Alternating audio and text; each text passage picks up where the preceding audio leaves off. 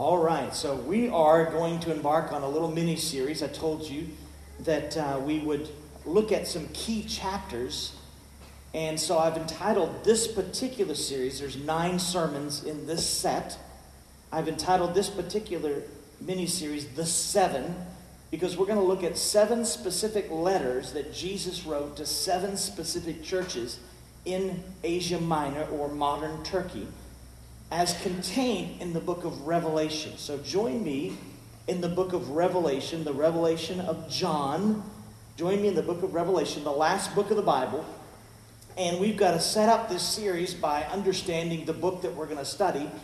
And so we're going to study chapter 1, chapter 2, and chapter 3, and we may stick our toe into chapter 4. When we get there, we'll get a consensus and see what we want to do. But I'm thinking we may go into the worship of chapter 4 but I thought today, in order to appreciate the book of Revelation, I'd give you some context, some understanding of the book of Revelation so that you can appreciate our study, and in particular, um, this set of seven churches. So, what, what's going on here in these first three chapters is that Jesus wrote seven specific letters to seven specific churches to help them along. And so, as a church plant, and trying to define what a healthy church looks like, this is a great place to go because Jesus commends some things in these churches, and honestly, he condemns some things in these churches. So you're going to see this commendation and condemnation piece going through these seven letters. This week, we're going to look at Revelation 1 1 to 8, and then next week, 9 to 20. 9 to 20 is significant because it's all about the risen Lord. And so it's going to fall perfectly on Easter. It'll be our Easter message. We'll have a nice evangelistic tone to it, and we'll unfold and unpack the resurrected Lord in all his glory. So I thought it would be important for us to jump into the book of Revelation, start our series of nine, maybe 10 or 12. We'll see how it goes. And I've entitled this particular sermon, John the Revelator. John the Revelator in Revelation 1 1 to 8. Okay? Let's read the text, and then we're going to walk through why Revelation matters. And I'm going to give you a brief overview of the entire book of Revelation so you can kind of at end times in your mind and how it plays out for us as a local church. So let's read this text here the revelation of John. Verse 1 The revelation of Jesus Christ, which God gave him to show to his fellow bondservants the things which must take place. And he sent and communicated it by his angel to his bondservant John. John is the author of the book of Revelation, who then testified to the word of God, to the testimony of Jesus Christ, even to all that he saw.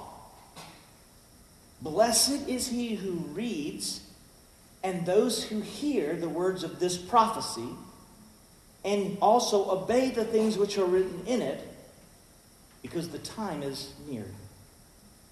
John, to the seven churches that are in Asia Minor, modern Turkey.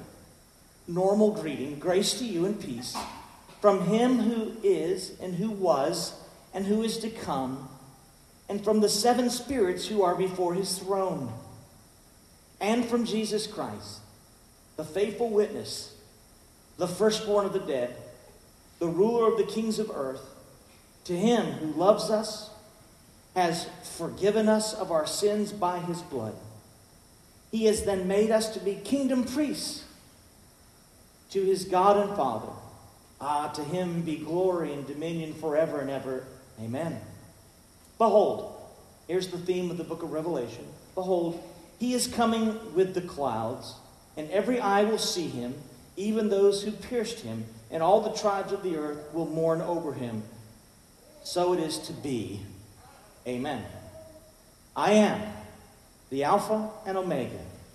Jesus speaking directly here. I am the Alpha and Omega, says the Lord, who is and who was and who is to come, the Almighty.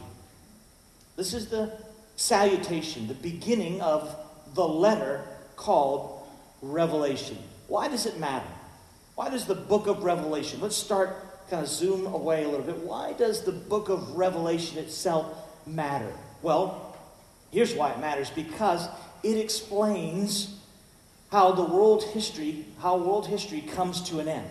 This is the end times. We call it the study of eschatology, the study of last things. You have ecclesiology, there's some big words here. You have ecclesiology, which is the study of the church, right? You have pneumatology, which is the study of the Spirit, the Holy Spirit. You have eschatology, the study of end times. So this is how it all ends. It's important. It's very important that we understand how the world comes to an end. Furthermore, it's God's final word. Before he closed the canon, the 66 books, we call a canon or a book, right? This canon, before it closes, this is the last book written, AD 96, towards the end of the first century. It is written. So, this is the last book. It's God's last word about last things. It's an important part of the totality of Scripture. Like Genesis, it covers worldwide events. Now, the first three chapters are going to be specific churches in Asia Minor, but it will, it will, it will be representative of all churches of all ages, but it will, it will, it'll bloom as you hit chapter 4 all the way to chapter 22. It sheds tremendous light on the King, King Jesus. So, in his first coming, you remember he came in humility. In his second coming, he's going to come in victory. It defines and, and tells us about the defeat of Satan, which Ephesians 2 2 says he's the prince, the power of the air. He's currently controlling the world as we live in it. It is his sphere, his realm. It's going to talk about the end of Satan. It defines our future. When you get to chapters 21 and 22, you want to know what heaven's going to be like? Then you find yourself in uh, Revelation 21 and 22, right? And the Bible would be incomplete if you did not have the book of Revelation. We'd have 65 books. We wouldn't know the end. We wouldn't have hope.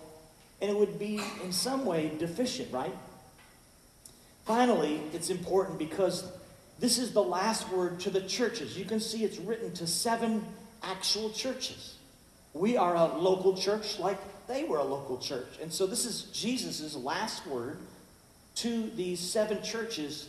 And it's intended for all churches of all ages to make sure they understand what a local church is to look like. What does a healthy church look like? If you look at the totality of the seven, that's why I've entitled our series, The Seven. When you look at the totality of the seven, it'll help define who we are as a local church. Why have I chosen this series? That's a fair question. Why are we going down this path these next nine weeks? Well, first and foremost, because it's Scripture. I mean, it's in the text of Scripture. And the fact that most people avoid it makes me want to run into it, right? Because it's hard to interpret, makes me want to do it and to get involved in it so that you can appreciate it because it was written to be understood. A second reason why I've chosen this series for this church is because it's a wake up call. It, it bakes into everything we talk about urgency. Jesus is coming. Jesus is coming soon. There's imminency to his second coming. Third, it gives us hope. It's supposed to inspire us and to encourage us and to give us hope that one day all tears will be wiped away from our eyes, our sins will be forgiven, and we'll ultimately be in heaven.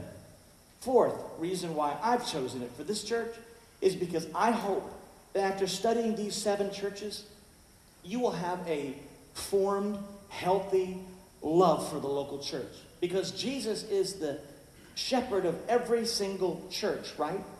He, he is the senior pastor of every local church. A pastor is just an under shepherd. And so we see how the church plays out in, in, in the redemptive role of history.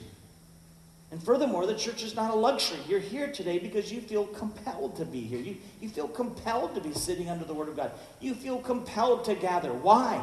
Because Jesus died for the local church. The local church is absolutely critical. It's not a luxury, it's absolutely critical for your sanctification, for your growth, and you will be deficient as a believer without embracing a local church. Fifth reason why I chose it, verse 3. Look at it again. There's a promise in verse 3. Blessed, happy is he or she who reads it. Three things read it, hear it, and obey it. It's the only book of the Bible that comes with a blessing. Yet, how often do we skip over Revelation because we think we can't understand it? This is the only book that embeds a clear, upfront, right out of the gate blessing if you'll study with it. And you'll linger with it, and you'll loiter and seek to understand it, right?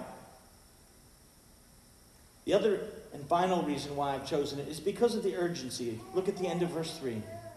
For the time is near. This is written in AD 96. We're now in 2018. It's nearer than it's ever been, right? I mean, that was two, almost 2,000 years ago this was written, and he said the time is near.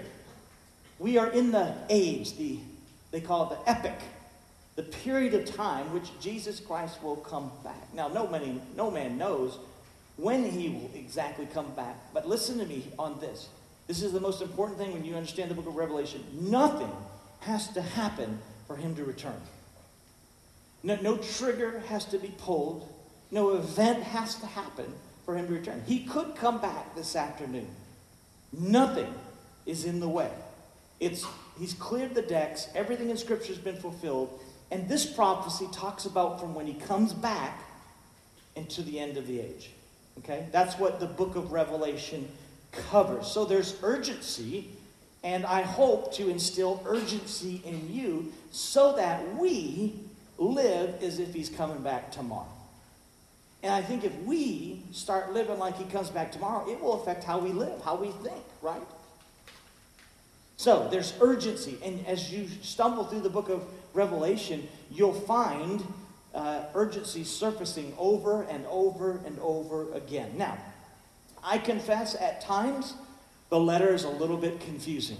And so what happens is most people step back away from it because they can't quite get their mind around some of the implications. And I confess there are some crazy things in here. There are dragons, angels, beasts, locusts with human faces, right? Vivid imagery that we have to grapple with. However, verse 3 says it was written for you to understand. And it was written so that you could be blessed and it would profit you as a family. It would profit your marriage. It would give you hope and it would define the end times. So I say we dive in. What you'll have in every generation as you read commentaries from the first century all the way to the 21st century, every century thought they were the generation that Jesus would return. That's the idea behind the book of Revelation. Because we don't know, we should assume it is going to happen now.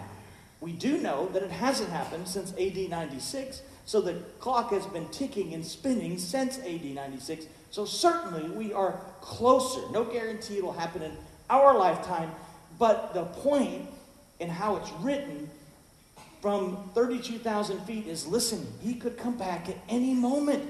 And so therefore you should be ready. Now, there are four primary ways people interpret the book of Revelation. I'm going to give you all four and tell you where you should be, okay? First, and these are some just crazy words. I know it's a little technical this morning, but it's important to appreciate the whole. This is these are four primary ways. There's about a bazillion out there, but these are the four. First is the preterist view. The preterist view. It means that the entire book the prophecy of Revelation was fulfilled in the first century. In other words, it's already happened. Rome, um, the persecution, all the things that you find in 4 and 6 of chapter 19, the bowls, the seals, all those have already taken place. So this is past. This is historical document, the preterist view. Okay? That's one view. I don't believe that to be true. Second view is the historical view.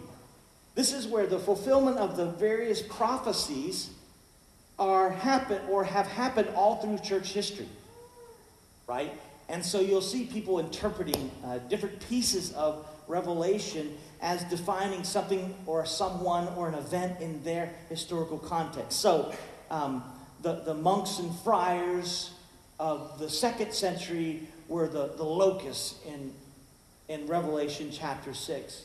Muhammad is the, the fallen stone, right? Elizabeth, Queen Elizabeth I, was the first bowl judgment. So in every generation, they picked a piece of it because the persecution was so bad, and they found historically and tied itself to the book of, of Revelation. Adolf Hitler was the red horse ad infinitum. You can follow it out all the way to helicopters or locusts in our generation, and you may have stumbled on someone teaching that on TV, Jack or someone crazy. And, and, and so that's the kind of historical view, right, that, that's out there. And so they basically take the events of Revelation, put them into their historical context, and they find some defining moment. That's the historical approach to interpreting the book of Revelation.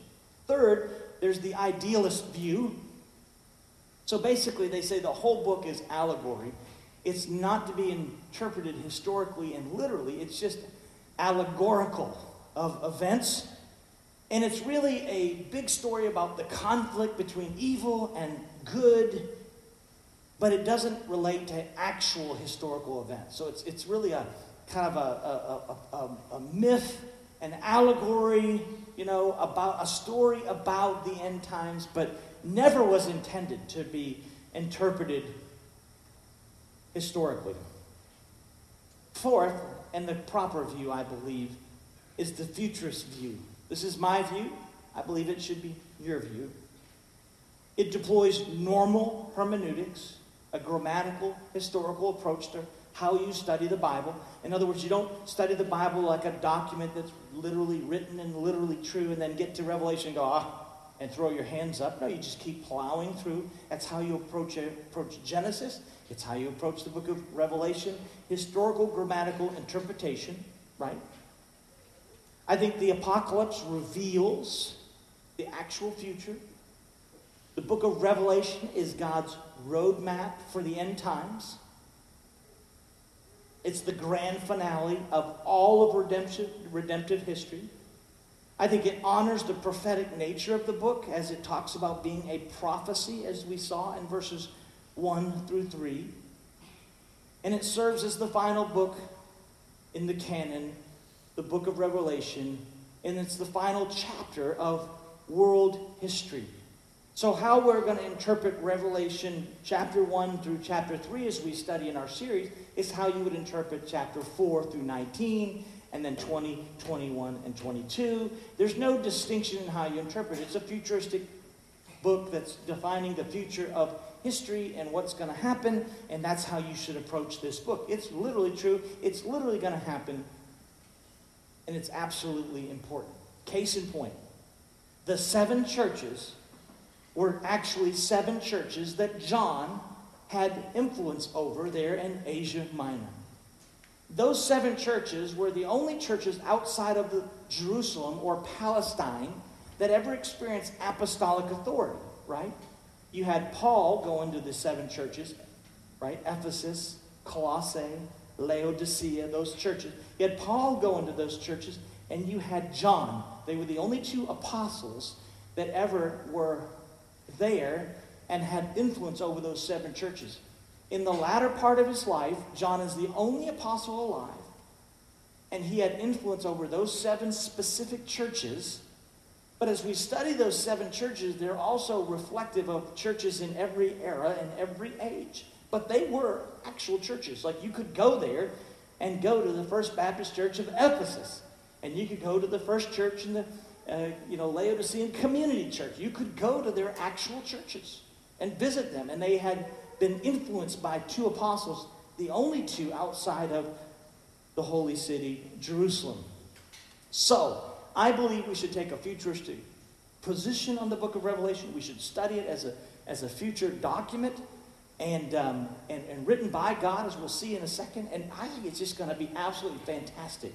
And guess what? It promises that when you read it as a family and you study it, it's going to bless your socks off. That's pretty cool. Like it's going to be a blessing. Now, a couple of things to note about the book of Revelation as we kind of enter the portico here.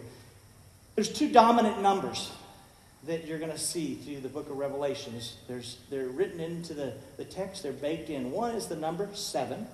Hence, I've entitled our series The Seven. And you have seven churches, right?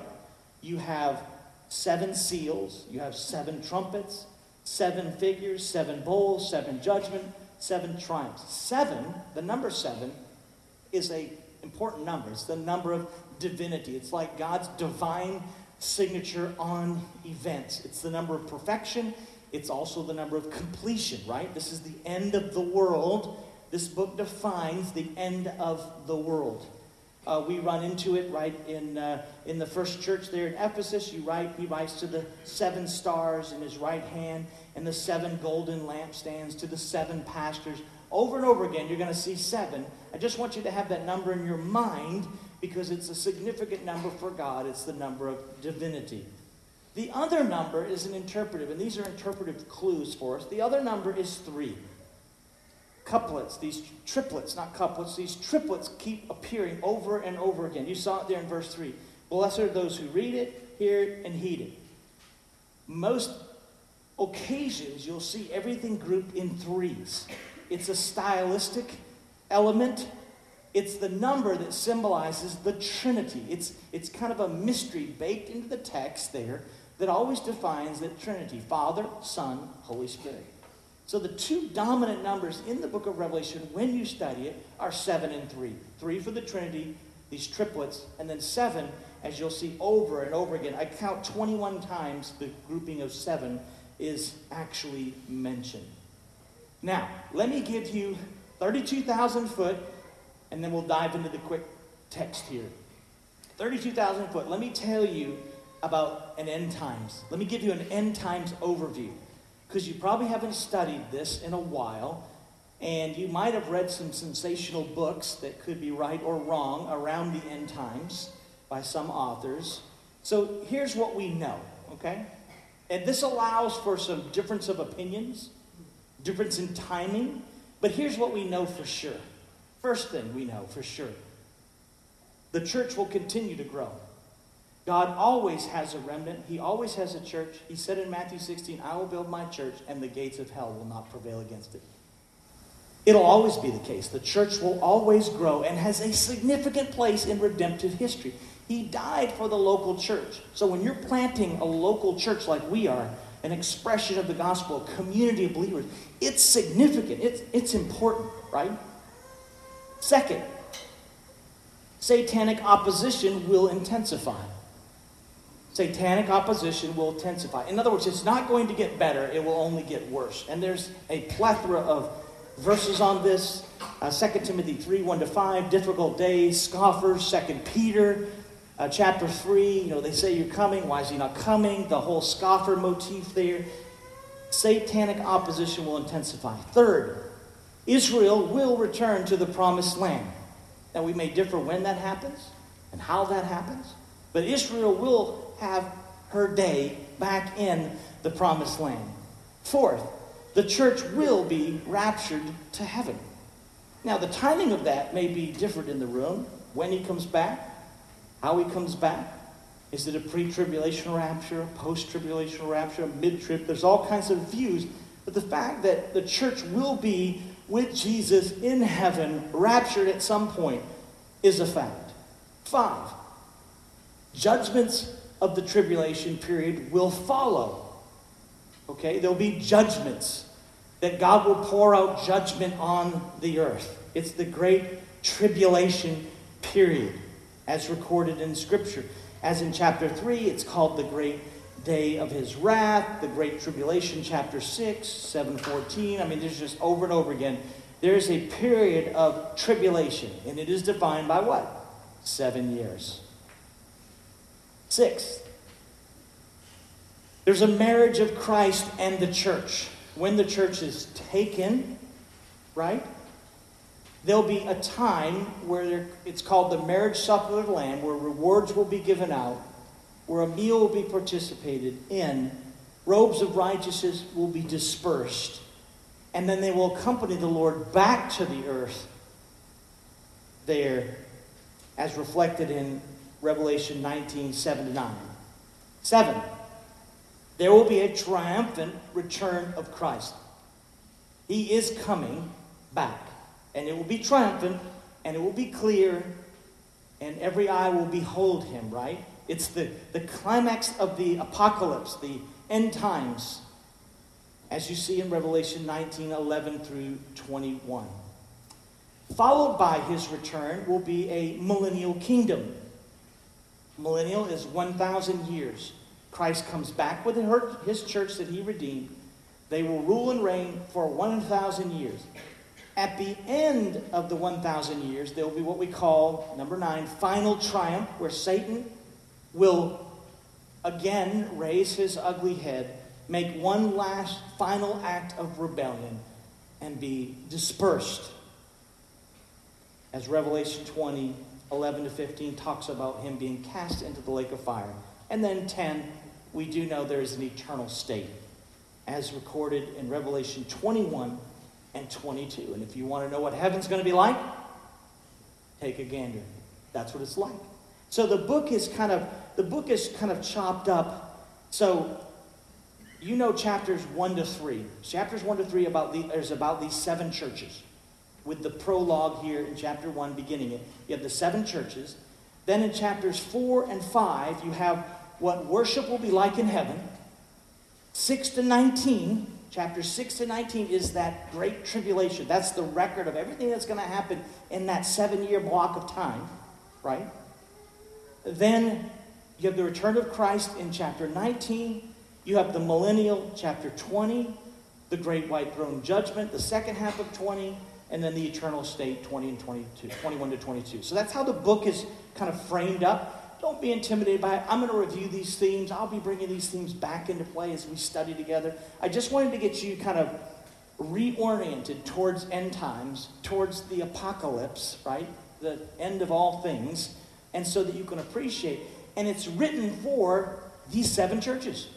This is Jesus' last word to the seven faithful churches of Asia Minor about how the world is going to end. And I promise you, if you'll stick with me these next nine weeks, it will be a blessing. It'll be a wild ride at times, but it will be a, an absolute blessing. Now, let's approach the text. I know I've weighted you up with a lot of information here. Let's approach the text. Let me give you context to chapter 1. Its author is John, the Apostle John. The year is AD 95. It's a Sunday morning in AD 95.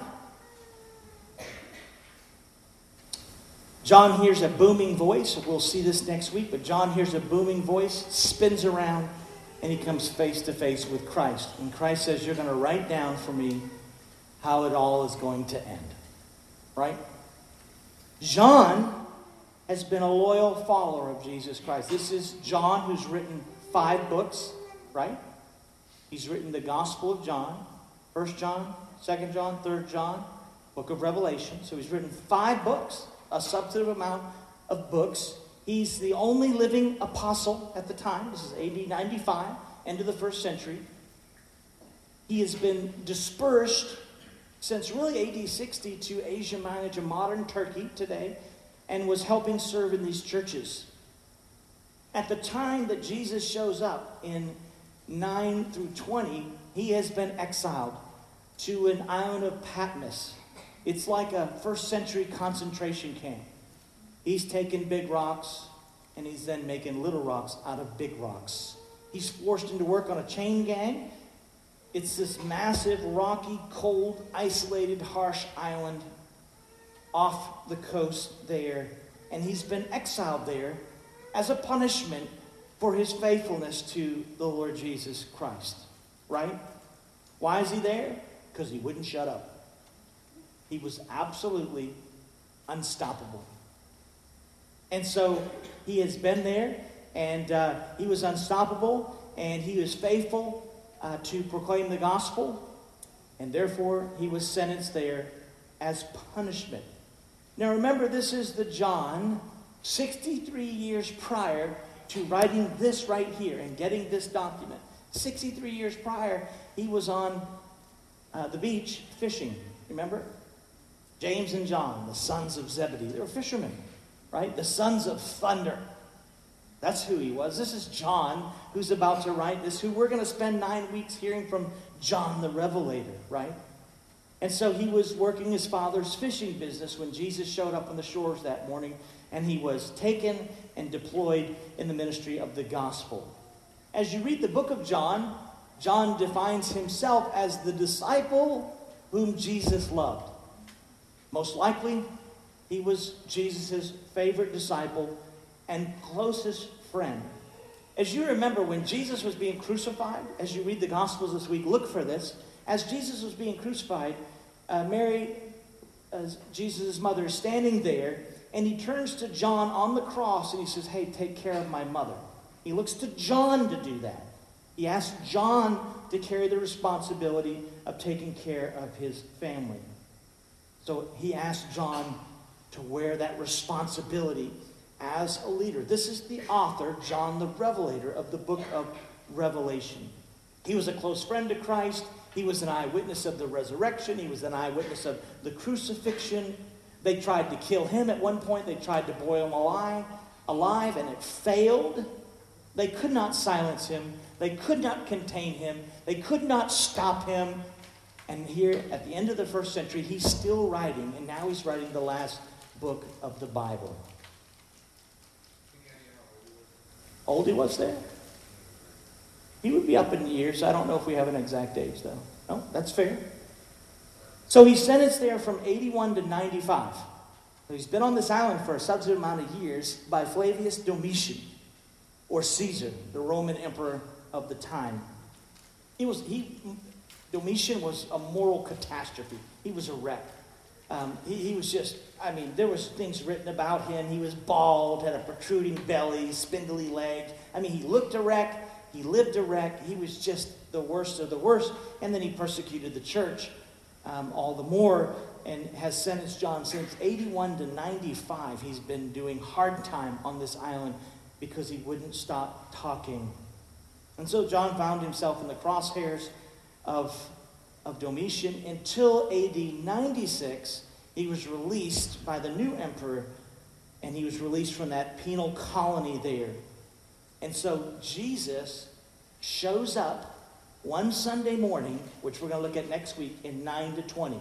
He literally turns around, he hears a voice, he turns around, and it's Jesus. So he's been released, and this is the story that Jesus tells him to write the end times. So that's the context. That's the background to chapter 1.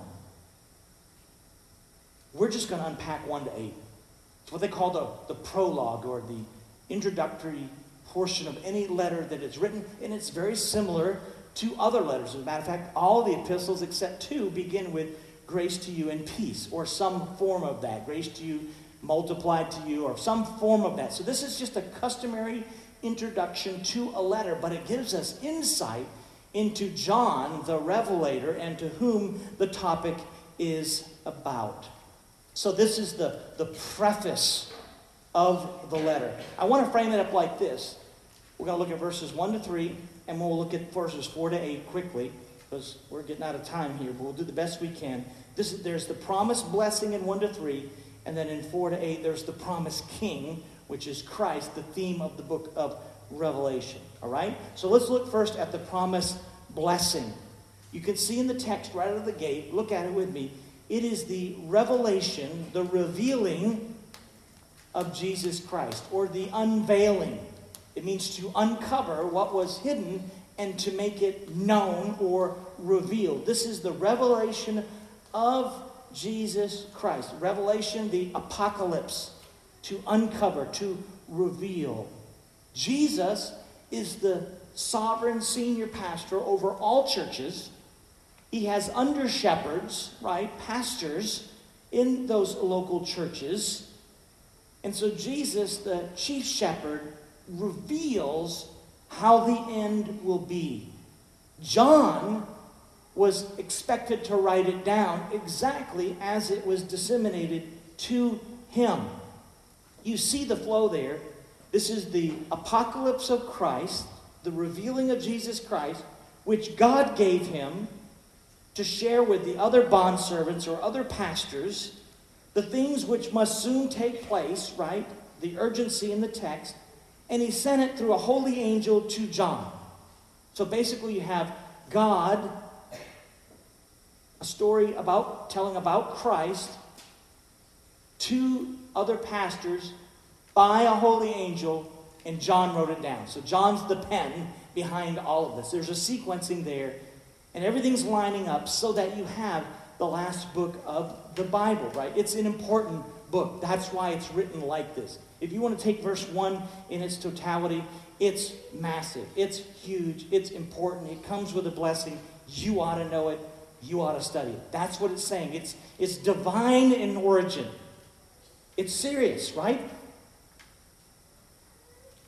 Then you see here in verse 2, there is clarification. He's telling the gospel truth. Look what he says who testified to the word of God and to the testimony of Jesus and even to all that he saw.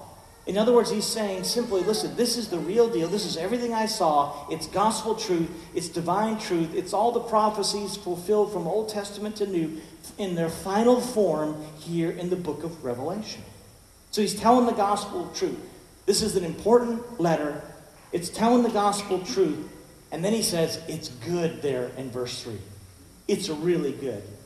I'm going to read it again. Blessed is he who reads it and those who hear the words of the prophecy. It is a prophecy. Remember, we are futurist. It's a prophecy. And heed the things which are written in it, for the time is near, or the time is short. That is one of the most important triggers in the text. It's imminency. Nothing has to happen for Jesus to return. It should beg the question in your heart as you even read this Are you ready?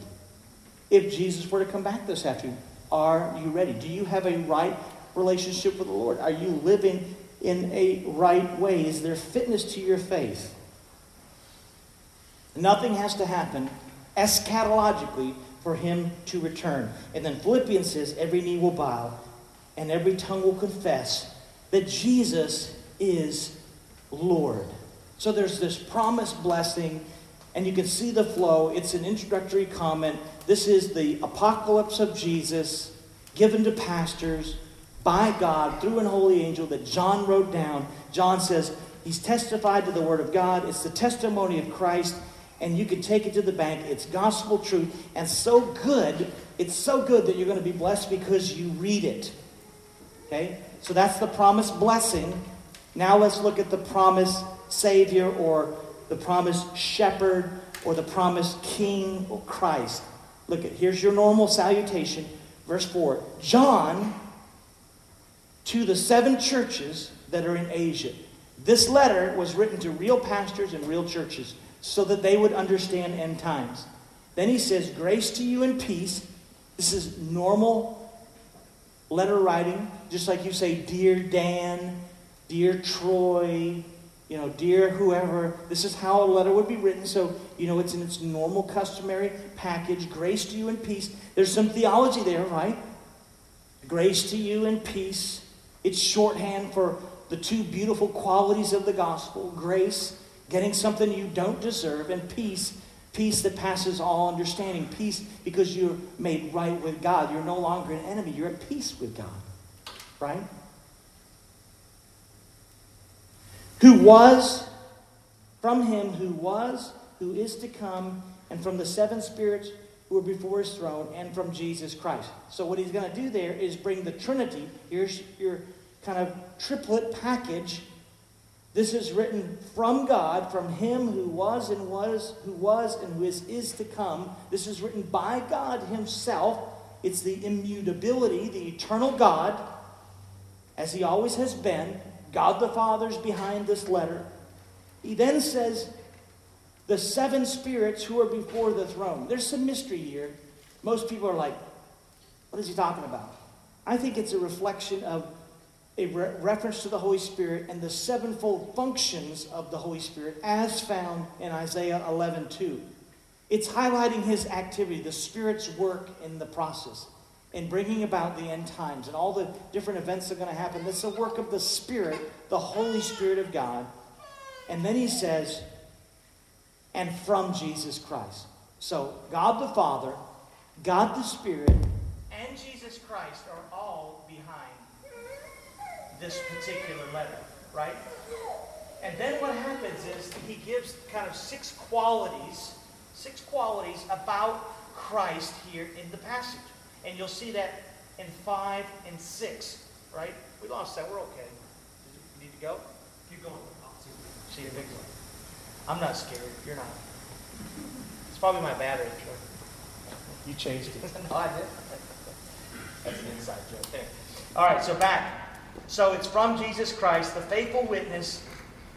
And there are six things that he describes about Christ. What this is, is what I call like a mini Christology. He's basically defining this book's about Christ. It's a mini Christology, and there are six things. So let's look at the six, and we'll wrap up and close. From Jesus Christ, first, number one, he is the faithful witness. Witness is martyr. He is the firstborn, the faithful witness, the first to be martyred, the faithful martyr who gave his life for others. Second, he says he's the firstborn of the dead. He pioneered the resurrection. Nobody else had been resurrected. He was the firstborn from the dead. He was resurrected, which we'll celebrate next week. He's the risen Savior. Third, he says he's the ruler of all the kings. Well, this would be absolutely critical, right? Because all of the kings of the earth had been saying that they're the king, right? Domitian, like, follow me, bow down to me. He's saying, no, this is the king of all kings. This is King Jesus. Domitian's not a king. Jesus is the king. He is the king of kings. So that's the third thing that's stated about him. Fourth, he says he loves us unconditionally. To him who loves us and released us from the sins by his blood. He loved us unconditional. Agape. Forgiveness. Total forgiveness. He forgives us. He releases us by his blood as shed on the cross. The burden of sin has been lifted. This is who we're writing about. And then last, in this little mini Christology, he's made us priests in his kingdom. Look at verse 6. And he has made us to be kingdom priests to his God and Father. To him be glory and dominion forever and ever. Amen. He's made us priests, as well as you can see in 1 Peter chapter 2, 1 to 9. It talks about the priesthood of the believer. So you have prophet, priest, and king. That's who the book of Revelation is about. And it separates him from all other kings, all other people, and defines who he is and why he has the right to speak into our lives. Right? Next is the reaction to all of this. It should be your customary response to seeing Christ defined in such beautiful terms.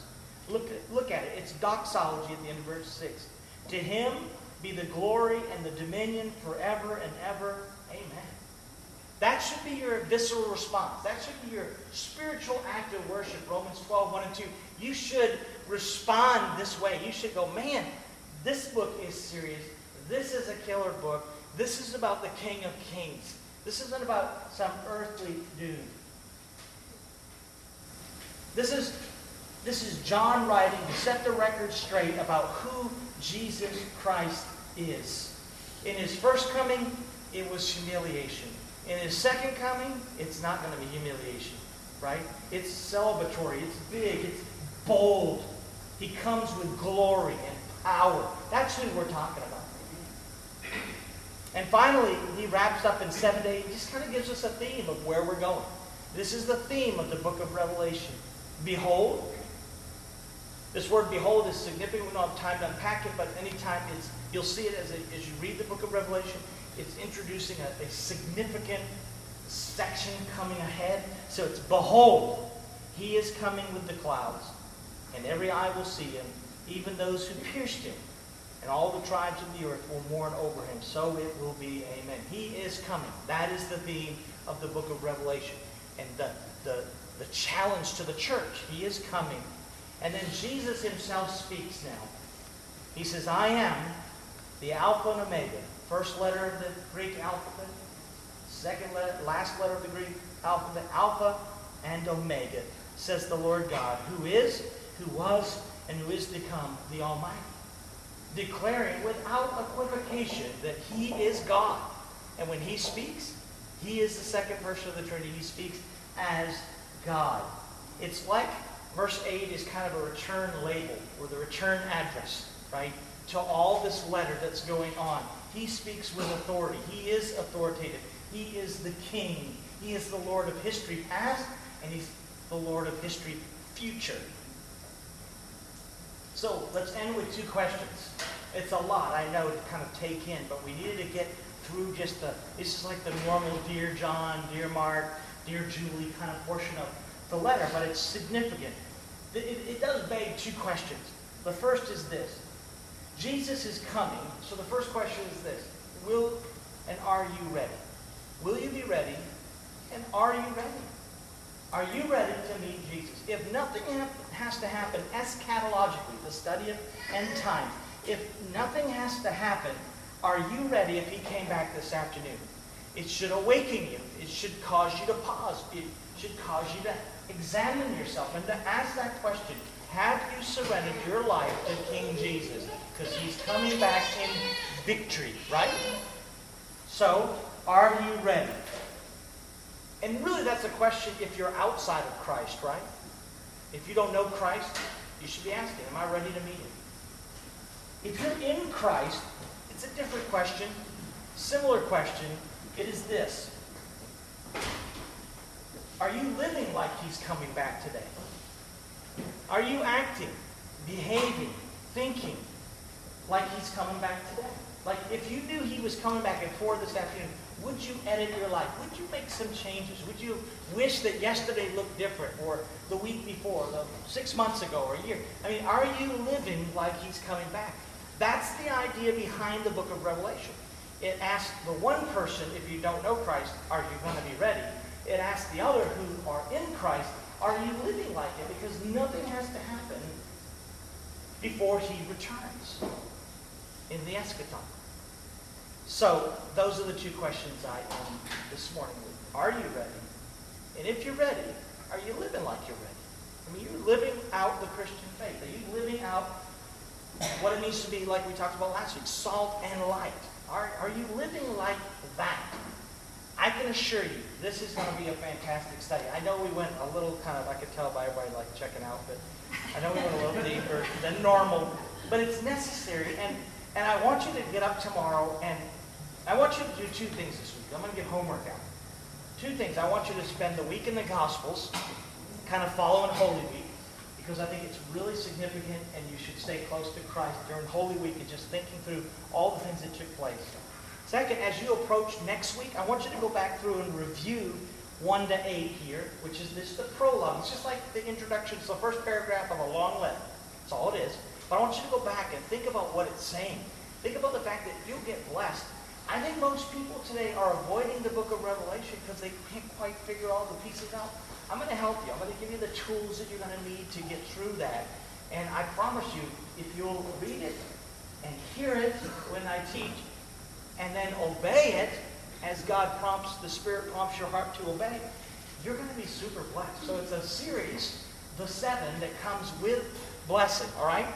But it was necessary to put our thinking caps on this morning and I'll come back to some of those themes and I'll add in some, some historical context and some review of the end times as we walk through. But I think it's going to be fun. If I'm the only one excited, then I'll get the blessing. You guys can just stare at me. That's okay.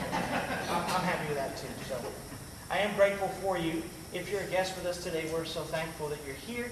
And uh, certainly we want, most of all, that you know who Christ is, and we'd love to introduce him to you. So if you don't know Christ, come see me afterwards.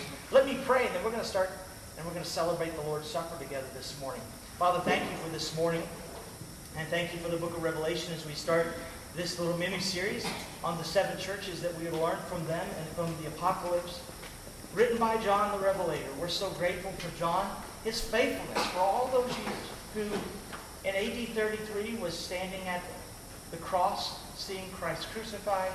Then AD 96, as an older man, He's exiled on Patmos and called to write the last book of the Bible. His faithfulness is epic. May that be true of us as well. May we learn from him as we study his letter, the last book of the Bible, about the last times and end times that we need to know. Lord, as we turn our hearts and attention towards the Lord's Supper, I pray that you would help us to celebrate and rejoice in all that you've accomplished on the cross for us. We ask this in Christ's name. Amen.